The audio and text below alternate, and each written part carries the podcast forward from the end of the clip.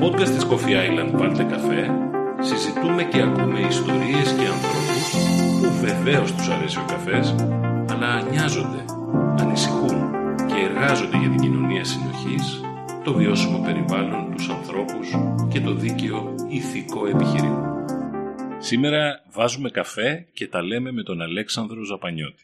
Να τον καλωσορίσω και να μας πει εκείνος τι κάνει στην Coffee Island. Καταρχήν να σας ευχαριστήσω πάρα πολύ που είμαι σήμερα εδώ. Νομίζω ότι θα έχουμε μια πάρα πολύ ωραία συζήτηση. Coffee Island είμαι από το δύο χιλιάδες δώδεκα και η πραγματικότητα και η αλήθεια είναι ότι ευτυχώς δεν έχω βαρεθεί ποτέ. Ασχολούμαι με το κομμάτι της ανάπτυξης του brand και των προϊόντων ε, μέσα από το γενικότερο πυλώνα του marketing και της επικοινωνίας, ε, με την στρατηγική της εταιρείας και του οργανισμού, είτε αυτή είναι η επιχειρηματική, είτε στα τελευταία μας βήματα είναι η στρατηγική της βιώσιμης ανάπτυξης και πώς θα έρθει να κουμπώσει. Και φυσικά δεν θα μπορούσα κι εγώ ο ίδιος άλλωστε να μείνω εκτός από την ομάδα προμήθειας καφέ από τις φάρμες μέσω του προγράμματος Direct Trade και την ομάδα γευσηγνωσίας καφέ της Coffee Island. Δεν μας είπες το πιο σημαντικό για να σε γνωρίσουμε. Πώς πίνεις τον καφέ σου? Επειδή η αλήθεια είναι ότι δεν έχω κάποια ε, βιολογική εξάρτηση από το προϊόν και τις ουσίες του καφέ, ε, την καφεΐνη δηλαδή, τη βασική ουσία του καφέ, ε, είτε πιο είτε δεν πιο, είμαι οκ. Okay. Δεν έχω κάποιο θέμα να πιω καφέ για να ξυπνήσω, για να ανοίξει το μάτι ή κάτι τέτοιο. Ε, για εμένα προσωπικά συνδέεται ξεκάθαρα με την ψυχολογία μου. Όταν είμαι ήρεμος, θέλω κάποιες ήπιες και γλυκές γεύσεις με όμορφα μαλακά χαρακτηριστικά. Θα πήγαινα δηλαδή σε, μια, σε ένα Περού, σε μια Κολομβία, σε μια Σουμάτρα, κάτι τέτοιο. Όταν ε, είμαι γεμάτος από ενέργεια, μου αρέσει να είναι και ο καφές μου έτσι. Άρα μου αρέσουν οι καφέδες με οξύτητες. Θα πάω περισσότερο σε καφέδες από την Αφρική, Αιθιοπία, Κένια, πιο δυνατοί, να έχουν πιο έντονα γευστικά χαρακτηριστικά. Όταν έχω έναν προβληματισμό ή μια στεναχώρια, θέλω έναν καφέ να με σηκώσει, να με εμπνεύσει, οπότε πάω σε κάτι πιο ιδιαίτερο. Αναζητώ κάτι πιο ιδιαίτερο, πηγαίνω εκεί στα παιδιά στο, στο αρ εν ντι και συνεχώς ψαχουλεύω και τους πάω τα νεύρα. Εκεί θέλω έναν Παναμά ή θέλω κάτι το εξεζητημένο, για να με σηκώσει και εμένα ψυχολογικά, γιατί για μένα ο καφές είναι και έμπνευση. Και όταν πηγαίνω διακοπές, θα το πω ευθαρσοστά σε όλους, Ε, φραπέ γλυκό μεγάλα. Άρα ισχύει αυτό που λένε, πίνει το βαρύ ελληνικό, αυτός είναι πιο μοντέρνος, πίνει πιο light πράγματα. Δηλαδή παίζει λίγο το προφίλ καφέ με το προφίλ των ανθρώπων και τον τρόπο ζωής. Σίγουρα. Ε, νομίζω ότι ο καφές είναι ένα αντικείμενο το οποίο είναι άκρως συνδεδεμένο και συνυφασμένο με τον τρόπο ζωής και με την καθημερινότητά μας. Οπότε ο καθένας καταλήγει σε μια επιλογή η οποία τελικά του ταιριάζει, είτε εκείνη τη στιγμή είτε γενικότερα. Ξέρεις, κάποτε οι μαρκετίες ήταν πολύ πρωταγωνιστές. Ήταν οι άνθρωποι που λέγανε βγάζουμε μεγάλες καμπάνιες και κάνουμε ηχηρά πράγματα. Τώρα θα έλεγε κανείς στην ψηφιακή εποχή που ζούμε, με τα προβλήματα, με τις προκλήσεις, είναι σαν να έχουν συγγύσει. Τι έχει γίνει, έχει αλλάξει η δουλειά? Ε, έχει γίνει πιο δύσκολη, είναι πιο πολύπλοκη, είναι πιο εργατική και λιγότερο φωνακλάδες, κοιτάξτε τι ωραία πράγματα έκανα? Νομίζω ότι αυτό το οποίο περιγράφεις, δηλαδή οι κουλτούρες, ο, προ, ο τρόπος σκέψης, ε, τα πάνω και τα κάτω, ε, συμβαίνει σε όλους τους κλάδους. Δεν έχω την αίσθηση ότι είναι μόνο ένα θέμα στον κλάδο του marketing. Εγώ ασχολήθηκα με το χώρο, μου έδωσε δηλαδή η Coffee Island τη δυνατότητα να ασχοληθώ με το χώρο και, και με εκπαίδευσε και εκπαιδεύτηκα πάνω σε αυτό ε, από το δύο χιλιάδες δεκατέσσερα. Έχω γνωρίσει αρκετούς επαγγελματίες του χώρου, οι οποίοι προφανώς και έχουν τις βάσεις τους και τις σπουδές τους πάνω σε αυτόν. Ε, θα πω την αλήθεια ότι δεν αισθάνθηκα υπέρμετρα να έχω απέναντί μου επαγγελματίες όπως τους περιγράφεις. Ίσως γιατί είχε ξεκινήσει και η οικονομική κρίση και είχε αφήσει κάποια απόνερα, άρα ήδη κάποια πράγματα είχαν αλλάξει στον κλάδο και στην, και στην αγορά. Ε, και νομίζω από μόνη της η αγορά και οι καταστάσεις είχε αρχίσει να βάζει κάποια πράγματα στις, ε, στη θέση τους. Ε, νομίζω ότι είμαστε σε μια εποχή, μπαίνουμε σε μια εποχή και προερχόμαστε από μια δεκαετία που όλα γύρω μας, και αυτό Ε, συμβαίνει και εκτός συνόρων Ελλάδος, αλλάζουν ραγδαία και ριζικά και βλέπουμε γύρω μας πάντα brands να βγαίνουν μπροστά και να προσαρμόζονται στις νέες απαιτήσεις και αντιστοίχως brands τα οποία μένουν πίσω. Αυτό προφανώς και έχει να κάνει με τους ανθρώπους που υπηρετούν αυτά τα brands και μου φαίνεται απόλυτα λογικό. Με κάνει να σκεφτώ και να αναρωτηθώ ποια είναι η μεγαλύτερη αλλαγή που έχει δυσκολέψει τη δουλειά ενός μαρκετιέρ. Είναι σίγουρο πως ο ρόλος του κλάδου του μάρκετινγκ στις σύγχρονες επιχειρήσεις αλλάζει, θα συνεχίζει να αλλάζει και αυτό θα γίνεται με πολύ γοργό ρυθμό. Επηρεάζεται και θα επηρεαστεί πάρα πολύ από την ε, τεχνολογία, από τον τρόπο με τον οποίο η τεχνολογία εισβάλλει στη ζωή μας και επιπλέον μας καθορίζει. Το δεύτερο κομμάτι είναι τα θέματα της βιώσιμης ανάπτυξης. Είτε αυτά έχουν να κάνουν με την κλιματική αλλαγή, είτε έχουν να κάνουν με τα υλικά συσκευασίας, είτε έχουν να κάνουν με την συμπερίληψη ή με την ενδυνάμωση των τοπικών κοινωνιών. Έχω την αίσθηση ότι είναι θέματα τα οποία μπαίνουν με πάρα πολύ μεγάλη ορμή να αποτελέσουν βασικό κομμάτι της στρατηγικής marketing που πρέπει ένας οργανισμός να δημιουργήσει για να μπορεί να ανταπεξέλθει στα ζητούμενα της αγοράς και των καταναλωτών. Το τελευταίο κομμάτι που είναι πάρα πολύ σημαντικό είναι η ψυχολογία του καταναλωτή, ο καινούριος τρόπος ζωής και ο τρόπος με τον οποίο και ο ρυθμός με τον οποίο, κατά τη γνώμη μου, αποδομούνται ήθια έθιμα παραδόσεις και τρόπος σκέψης. Ήμουν σε ένα τραπέζι τις προάλλες μαζί με κάποιους ανθρώπους του χώρου και συζητούσαμε για τον τρόπο με τον οποίο αλλάζει ε, αυτό που περιμένει ο καταναλωτής να δει σε επίπεδο επικοινωνίας. Μιλούσαμε για μια διαφήμιση. Ε, ποιο ήταν το ερωτηματικό? Το ερωτηματικό ήταν ότι η προτινόμενη διαφήμιση από τη δημιουργική ομάδα είχε να κάνει με ένα τρόφιμο. Ε, έφερνε στο επίκεντρο της επικοινωνίας το κυριακάτικο τραπέζι. Έδειχνε λοιπόν όλη την οικογένεια γύρω από το κυριακάτικο τραπέζι, να τρώει με χαρά. Και αυτό που λέγανε και οι συνάδελφοι εκεί ήταν: ρε παιδιά, ποιο κυριακάτικο τραπέζι? Δεν υπάρχει. Εγώ να φάω με την οικογένειά μου, δηλαδή σε αυτό που περιγράφει η επικοινωνία. Ναι. Χρόνια! Άρα είναι αυτό συναφές με τον καταναλωτή? Και τελικά τι θα υπηρετήσει? Θα υπηρετήσει το ότι δεν πρέπει να χάσουμε το κυριακάτικο τραπέζι γιατί θέλουμε να το βγάλουμε μπροστά? Τότε οκ, okay, έχει κάποιο σκοπό. Ή απλά είναι κάτι το οποίο έμεινε λόγω αδράνειας και θεωρούμε ότι συνήθεια. Για τα τρόφιμα είναι το κυριακάτικο τραπέζι. Ε, αν κάτι αλλάζει λοιπόν σε όλα αυτά που μου λες, είναι ότι ο, ο καταναλωτής σαφέστατα θέλει αλήθειες. Εγώ αυτό πιστεύω. Και δεν θέλει πλέον με όλο και μεγαλύτερη επιτακτικότητα, είτε το καταλαβαίνει και είναι στάση ζωής, είτε όχι, το έχει σαν μια εσωτερική κρυφή ανάγκη. Ε, δεν θέλει έναν επίπλαστο κόσμο που όλα είναι ιδανικά. Τον έχει κουράσει αυτό το πράγμα. Και νομίζω τον βαραίνει πάρα πολύ πλέον. Γιατί ξέρει ότι δεν μπορεί να το αποκτήσει. Και είναι λογικό. Ναι. Ε, άρα λοιπόν νομίζω ότι, επειδή με ρώτησες για τους ανθρώπους του μάρκετινγκ, ε, να το κλείσω ότι για να υπηρετήσει ως άνθρωπος πλέον το μάρκετινγκ, την επικοινωνία και το πώς θα στήσεις γέφυρες για το brand με τον τελικό καταναλωτή και με τους υπόλοιπους εμπλεκόμενους, ε, έχω την αίσθηση ότι πρέπει να αποδεχθείς εσύ ο ίδιος στην προσωπική σου ζωή ότι αυτός ο ιδανικός κόσμος δεν υπάρχει. Και αυτό είναι πάρα πολύ σκληρό. Άρα νομίζω ότι το κάθε τι ξεκινάει από, από μέσα μας, από τον καθέναν από εμάς που θέλουμε να δραστηριοποιούμαστε σε αυτό το κλάδο. Ωραία. Αυτό όμως ε, μου βγάζει ακόμα ένα θέμα. Υποτίθεται ότι αν εσύ είσαι σε ένα τραπέζι με την ομάδα σας και σχεδιάζετε στρατηγικά αυτό το που λες πάρα πολύ ωραία, δεν παραμυθιάζουμε τον κόσμο, του λέμε την αλήθεια. Μετά από κάτω έχετε ένα δίκτυο τετρακόσια είκοσι οκτώ ελλαδικών καταστημάτων, τα οποία μπορούν πανεύκολα να αποδομήσουν αυτό που σχεδιάζετε, που είτε είναι η εμπειρία, είτε είναι ένα επιχείρημα, είτε είναι μια προσφορά. Αυτό πώς το καταφέρνετε?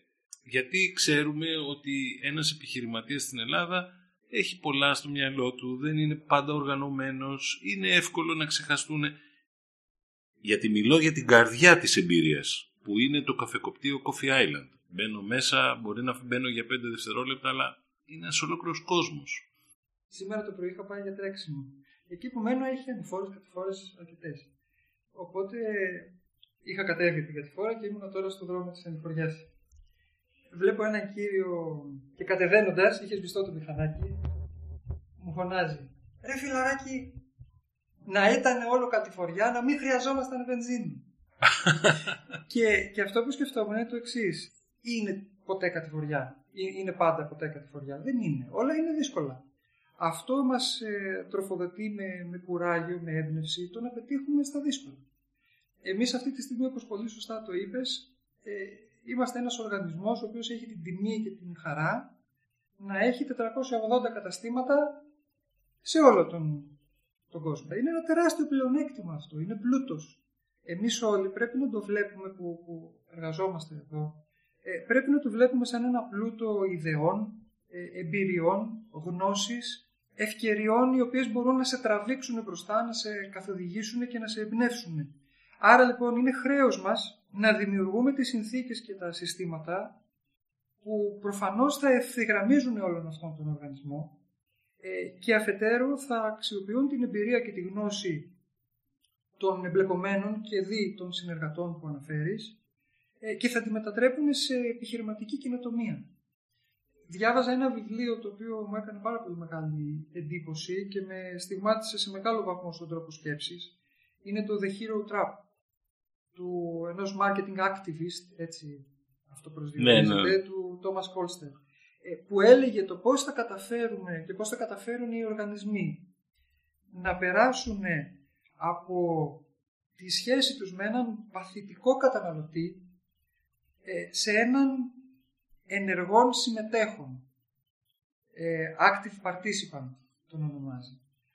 Άρα λοιπόν στο πώς θα στήσει ο οργανισμός το μηχανισμό του να μην βλέπει αυτόν που έχει απέναντί του και εσύ τώρα που λες τον συνεργάτη μας, τον franchise μας, να μην τον βλέπουμε σαν πελάτη, αλλά να τον δούμε σαν μια οντότητα η οποία θα μπορεί και θα πρέπει να συμμετέχει ενεργά στη διαμόρφωση της στρατηγικής του οργανισμού. Μόνο έτσι θα υπάρξει αυτή η ευθυγράμμιση και δεν θα υπάρξουν οι διαφοροποιήσεις και ο καθένας να σκέφτεται έναν διαφορετικό τρόπο για να υλοποιήσει τα πράγματα και αυτό ουσιαστικά να έχει επίπτωση ναι. στην εμπειρία του καταναλωτή. Επόμενο θέμα.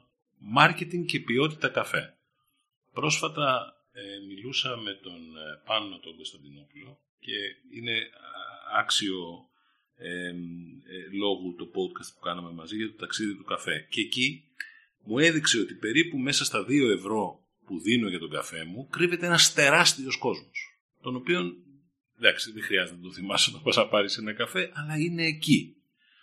Αυτό το θέμα που λέγεται ποιότητα, το αντιλαμβάνονται οι καταναλωτές ή ε, αν το βλέπετε στις έρευνες λόγω της εποχής που ζούμε, απλά ψάχνει κάτι πιο φθηνό, ε, τους απασχολεί, λένε «Α, αυτό τον καφέ δεν τον αλλάζω με τίποτα» ή είναι συνήθεια ή και τιμή.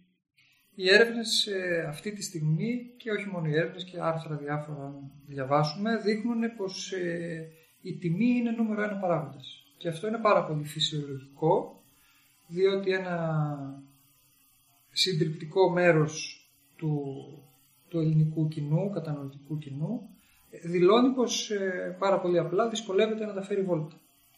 Ε, μιλώντας όμως για τον δικό μας κλάδο και για τον καφέ πιο συγκεκριμένα, φαίνεται και μέσα από τις έρευνες, αλλά και εγώ συνεχίζω να το, να το πιστεύω προσωπικά με τα μηνύματα που βλέπω και μέσα από τα καταστήματα, είτε τα δικά μας είτε και του ανταγωνισμού, πως το πιο σημαντικό δεν είναι η τιμή η απόλυτη, είναι η σχέση ποιότητας τιμής, είναι η αντιλαμβανόμενη τιμή ή τέλος πάντων η αντιλαμβανόμενη αξία που παίρνω από την εμπειρία του καφέ. Ε, γιατί, γιατί είναι ο καφές μας, είναι μια μικροαπόλαυση της καθημερινότητας ε, την οποία δεν θέλουμε να τη χάσουμε, αξίζουμε το καλύτερο γύρω από αυτήν, ε, το λέγαμε και στην αρχή και ουσιαστικά ε, ψάχνουμε την καλύτερη εμπειρία. Άρα εκεί θα, θα καταλήξω και εκεί κλείνω, ότι μιλάμε περισσότερο για το κομμάτι της ποιότητας τιμής ακόμα και όχι μονοδιάστατα για το κομμάτι της απόλυτης τιμής. Τι ανθρώπους πρέπει να βρεις και πόσο εύκολο είναι ή δύσκολο για να φτιάξεις μια κουλτούρα με ανοιχτό μυαλό, με καινοτομία, που απαντάει στις ανάγκες του καταναλωτή, που δεν βλέπει τον φραντσαϊζή ως πελάτη, αλλά ως συνεργάτη και συνδημιουργούν. Είναι δύσκολα πράγματα αυτά. Αν δεν ανταζητήσεις από έναν είκοσι πέντε ή και τριάντα. Νομίζω ότι για να απαντήσουμε στο ερώτημα που θέτεις, πρέπει πρώτα να απαντήσουμε στο ερώτημα του ποιος έχει καταφέρει να μείνει ανεπηρέαστος από όλα αυτά τα γεγονότα που ζήσαμε, ιδιαίτερως λόγω της πανδημίας, και συνεχίζουμε να ζούμε. Ε, και ποιος θα μείνει σε αυτά που έχουμε μπροστά μας. Δεν θέλω να μπω στην ε, διαδικασία να κρίνω τη στάση ή τα θέλω ή τις προσδοκίες ε, του καθενός. Είτε είναι εργαζόμενος είτε είναι επιχειρηματίας. Ε, νομίζω ότι ο καθένας από εμάς είναι μοναδικός, είναι διαφορετικός, ε, βιώνει διαφορετικά πράγματα στην καθημερινότητά του που έχουν πάρα πολύ μεγάλη επίπτωση και στον επαγγελματικό τομέα. Ε, εγώ αυτό που βλέπω, και κυρίως θα, θα σταθώ όχι στην ε, μεριά των ανθρώπων που στελεχώνουν τις επιχειρήσεις, αλλά στις ίδιες τις επιχειρήσεις, ε, αυτό που καλούμαστε να κάνουμε είναι να συνειδητοποιήσουμε το τι συμβαίνει και να προσαρμοστούμε στο μέτρο του δυνατού. Ε, να εντοπίσουμε τις καινούργιες ανάγκες και να έρθουμε να δώσουμε απαντήσεις. Χρειάζεται ως επιχειρήσεις να ξεβολευτούμε, να εξελιχθούμε, να πειραματιστούμε και, όπως είπα και στην αρχή, να μην φοβηθούμε τα λάθη. Γιατί έχω την αίσθηση αλλά και την απόλυτη βεβαιότητα ότι μέσα από τον ειλικρινή διάλογο με τον εργαζόμενο θα καταφέρεις να διαμορφώσεις ως επιχείρηση συνθήκες που θα καλύπτουν τις ευρύτερες ανάγκες των ανθρώπων σου. Δεν είναι τυχαίο ότι στην μελέτη ανάδειξης των ουσιαστικών θεμάτων της Coffee Island που κάναμε για τη διαμόρφωση της στρατηγικής βιώσιμης ανάπτυξης του οργανισμού, τα θέματα της υγιεινής ασφάλειας και ευεξίας πρώτον και δεύτερον, της ενίσχυσης της απασχόλησης και της ανάπτυξης των εργαζομένων αναδείχθηκαν στα πρώτα δέκα. Τι σημαίνει αυτό, τι σου λέει ο άνθρωπός σου, ο εργαζόμενος? Νιά σου για μένα, βοήθησέ με να εξελιχθώ, βοήθησέ με να έχω όπλα να ανταπεξέλθω και σε αυτά που μου ζητάς και στην ισορροπία επαγγελματικής και προσωπικής ζωής και σε αυτά που ζω γύρω μου. Μου είπες με πολλές διαφορετικές αποχρώσεις να μιλήσω με τον συνεργάτη, να συνδημιουργήσω, να ακούσω τον εργαζόμενο, καινούργια ατζέντα, αναγνωρισμένα θέματα τα οποία τα έχετε ψάξει. Μου φαίνεται ότι προκρίνεις την μακροχρόνια προσέγγιση, όχι το γρήγορο κέρδος, δηλαδή να πάει καλά αυτός ο μήνας και μετά ας γίνουν γεαπήροι μειχθήτο. Coffee Island είναι εδώ από το χίλια εννιακόσια ενενήντα εννιά και δεν θέλουμε να είναι εδώ για λίγα χρόνια ακόμα, θέλουμε να είναι εδώ τόσο και άλλο τόσο. Ανθεκτικότητα για εμάς σημαίνει μια μεθοδικότητα στην ανάλυση των κινδύνων και των ευκαιριών, σημαίνει να έχουμε ετοιμότητα σε θέματα έκτακτης ανάγκης, να δημιουργούμε πολιτικές και συστήματα που μας βελτιώνουν συνεχώς και ουσιαστικά να καταφέρνουμε μέσα από τη σωστή αξιολόγηση των ευκαιριών και των κινδύνων να δημιουργούμε σωστές δράσεις, και με τις σωστές δράσεις δεν είναι απαραίτητο η κερδοφορία μπορεί να βαίνει μειούμενη επειδή επιλέγουμε τον δρόμο της ανθεκτικότητας. Νομίζω ότι συνεχώς χρειάζεται μία προσαρμοστικότητα στα θέλω της αγοράς και του καταναλωτή και να φροντίζουμε την παραμικρή λεπτομέρεια. Είτε είμαι ιδιοκτήτης ενός καταστήματος, είτε είμαι εργαζόμενος σε οποιοδήποτε πόστο. Αυτό το οποίο χρειάζεται είναι μία κουλτούρα και ένας τρόπος σκέψης που μπορεί να θεωρούμε ότι κάνουμε τα πράγματα σωστά και να νομίζουμε ότι κάνουμε τα πράγματα σωστά, αλλά πάντα υπάρχουν περιθώρια βελτίωσης. Πάντα κάτω από το χαλάκι, αν το σηκώσουμε, όσο καθαρό και να είναι, κάτι θα βρούμε. Αυτό το κάτι πρέπει να το ξεσκεπάσουμε για να χτίζουμε συνεχώς καλύτερα με μικρές και απλές ενέργειες για την επόμενη μέρα. Ανέφερες ήδη τρεις-τέσσερις φορές το θέμα βιώσιμη ανάπτυξη. Ξέρουμε ότι απαιτεί επενδύσεις. Απαιτεί όμως αλλαγές. Αλλαγές στην παραγωγή, στο προϊόν, στις συσκευασίες, τα απορρίμματα, την εκπαίδευση των ανθρώπων. Και από την άλλη υπάρχουν και άλλοι που το λένε μόδα. Θέλω έτσι λίγο να μας δώσεις την οπτική σου, γιατί εσείς φαίνεται ότι έχετε επενδύσει πολύ προς τα κύθε. Να ξεκινήσω από το τελευταίο. Πιστεύω ότι η βιώσιμη ανάπτυξη δεν είναι μόδα. Είναι μια επιχειρηματική πρακτική η οποία κατ' εμέ μόνο θετικό πρόσημο μπορεί να έχει και στις επιχειρήσεις και στην κοινωνία. Όταν οι επιχειρήσεις και οι οργανισμοί καλούνται να λάβουν υπόψη τους το σύνολο, αυτό μόνο θετικά αποτελέσματα μπορεί να φέρει. Επίσης πιστεύω ότι η βιώσιμη ανάπτυξη στην λογική που το αναφέρεις δεν είναι ή τουλάχιστον δεν πρέπει να είναι μεγάλες επενδύσεις ή ακόμα και σπατάλη πόρων. Τουλάχιστον στην Ελλάδα για τις μικρομεσαίες επιχειρήσεις. Νομίζω ότι περισσότερο πρέπει να είναι μια κουλτούρα η οποία έρχεται να μας δώσει τη δυνατότητα μέσα σε ένα συγκεκριμένο πλαίσιο που λέγεται στρατηγική βιώσιμης ανάπτυξης και ενέργειες που προκύπτουν από αυτή, του πώς πρέπει να αντιμετωπίσουμε και να αναπροσαρμόσουμε είτε τις στρατηγικές μας ενέργειες είτε την καθημερινότητα της λειτουργίας του οργανισμού, και επίσης έρχεται να ανακατανείμει τους πόρους ούτως ώστε να δημιουργηθούν δράσεις και πολιτικές οι, οποίοι, οι οποίες δράσεις θα φέρουν αξία στον οργανισμό και στους εμπλεκόμενους. Θέλω όμως να μας πεις δύο-τρία παραδείγματα τέτοιων δράσεων, γιατί μάλιστα είδα ένα σχετικό άρθρο για μία κούπα η οποία φτιάχτηκε από υπολείμματα καφέ, επειδή είπες ότι δεν χρειάζονται πολλά λεφτά, αλλά είναι αυτή η καινούργια λογική οργανωτικά και παραγωγικά. Να πούμε ορισμένα παραδείγματα για να έχουν ερεθίσματα αυτοί που μας ακούν. Ε, αν μπορούσα να πω τρία παραδείγματα, θα έλεγα τα εξής για να υπάρχει και μια ευρύτητα. Ε, το πρώτο κομμάτι είναι η εγκατάσταση και η τοποθέτηση φωτοβολταϊκών πάνελ ε, στις εγκαταστάσεις του οργανισμού στην Πάτρα. Στο Ρώστερι που είναι στη βιομηχανική περιοχή της ε, Πάτρας, καθώς επίσης και στο κτίριο διοίκησης ε, που βρίσκεται στην περιοχή του Μπεγουλακίου στην Πάτρα. Εκεί ουσιαστικά Με, με αυτόν τον τρόπο έχουμε καταφέρει να καλύψουμε περίπου το εξήντα τοις εκατό των αναγκών μας και υπάρχει και μια, υπάρχουν περιθώρια βελτίωσης, έτσι όπως το συζητάμε με τους αρμόδιους ε, τεχνικούς, ε, και ουσιαστικά ε, η ηλεκτρική ενέργεια που χρησιμοποιούμε τώρα σε αυτές τις εγκαταστάσεις κατά αυτό το μεγάλο ποσοστό προέρχεται από ανανεώσιμες πηγές ενέργειας. Ε, ένα δεύτερο παράδειγμα είναι πηγαίνει πίσω στις χώρες από τις οποίες αγοράζουμε τον, τον καφέ μας, στην Αιθιοπία.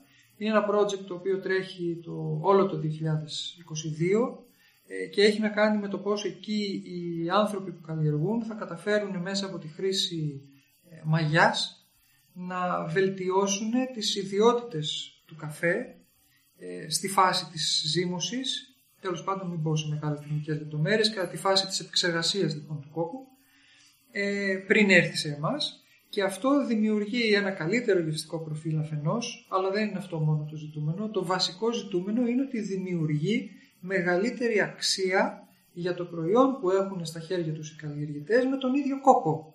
Αυτό λοιπόν τους δίνει τη δυνατότητα να το πουλάνε σε υψηλότερες τιμές και άρα να μπορούν να έχουν ένα καλύτερο εισόδημα για να τα βγάλουν πέρα είτε στις προσωπικές τους ανάγκες είτε στις καλλιέργειες τους. Και φαντάζομαι να παραμείνουν και στις καλλιέργειες. Αυτό να, να μην... να πω.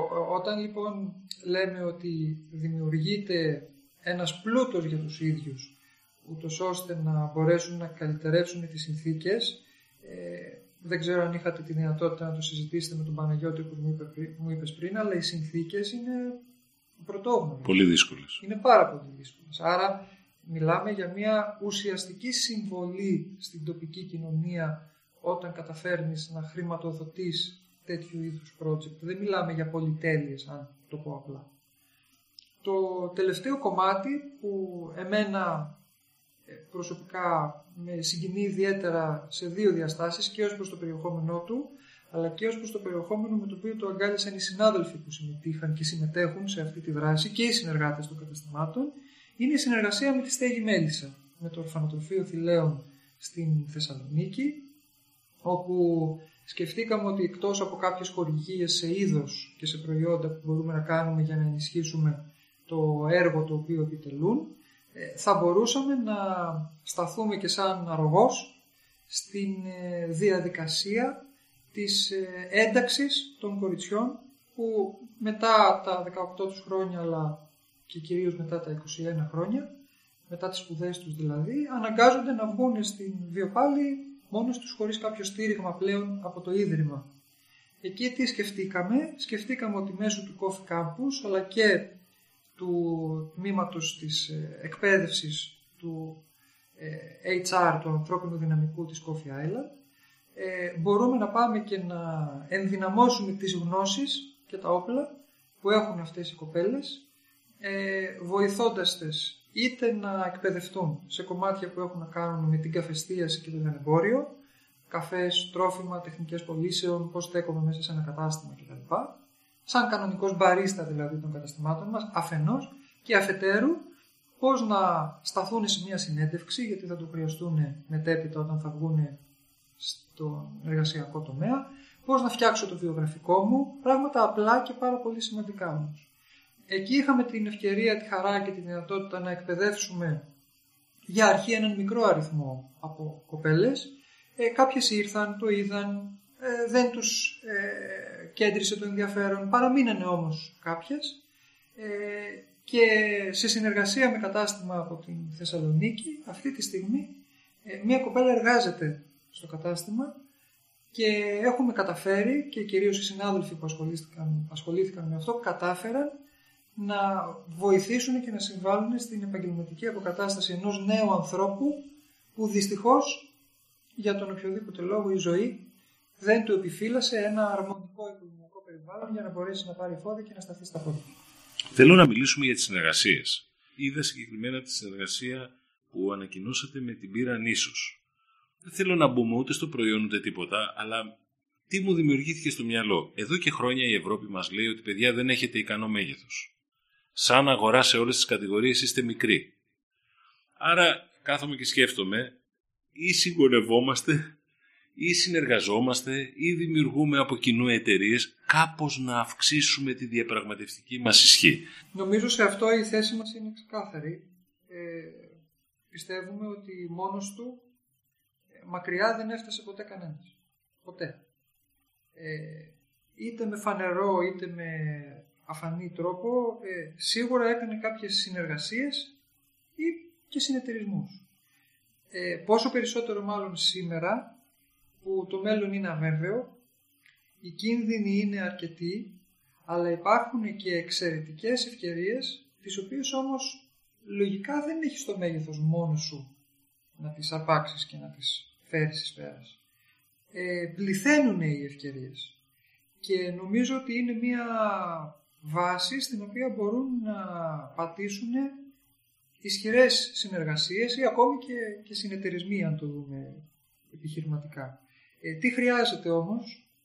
Νομίζω ότι χρειάζεται κουλτούρα συνεργασίας. Αυτό είναι κάτι που αυτή τη στιγμή ο καθένας πρέπει να το δουλέψει μόνος του. Μακάρι να μπορούσαμε μέσα από το εκπαιδευτικό σύστημα και τα πανεπιστήμια κτλ. Να είχαμε το χρόνο να το δουλέψουμε μέσα από εκεί. Ε, χρειάζεται ειλικρίνεια, διάθεση για συνεργασία, και επειδή ανέφερες πριν και το κομμάτι της πολύ ωραίας συνεργασίας με την ε, μικροζυθοποιία Αττίνου, με την Ίσως, ε, χρειάζονται κοινές αξίες και όραμα. Αυτά νομίζω ότι είναι επιταχυντές, είναι καταλύτες προς μια δημιουργική και όμορφη συνεργασία. Δηλαδή όχι μόνο να βγάλουμε λεφτά.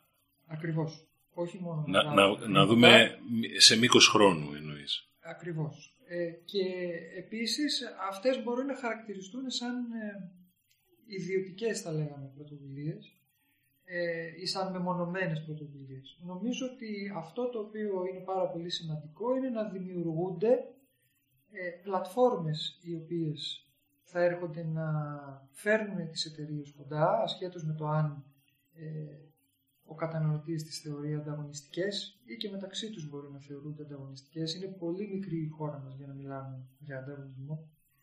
Ε, χρειάζονται πρωτοβουλίες όπως για παράδειγμα τα ελλαδικά μας, που σου δίνουν τη δυνατότητα, είτε δομημένα είτε και απλά σου δίνουν την ευκαιρία να καθίσεις σε ένα τραπέζι και να οραματιστείς. Το θεωρώ πάρα πολύ σημαντικό. Σε ευχαριστώ πάρα πολύ για την κουβέντα που είχαμε. Τη χάρηκα, μου έχεις δώσει πολλά ερεθίσματα. Μακάρι όλα να ευοδοθούν έτσι όπως τα έχετε στο μυαλό σας. Εγώ σε ευχαριστώ πάρα πολύ. Μακάρι όλοι να ευοδοθούν ή τουλάχιστον να ξέρουμε ότι προσπαθούμε. Πάτε προς αυτό.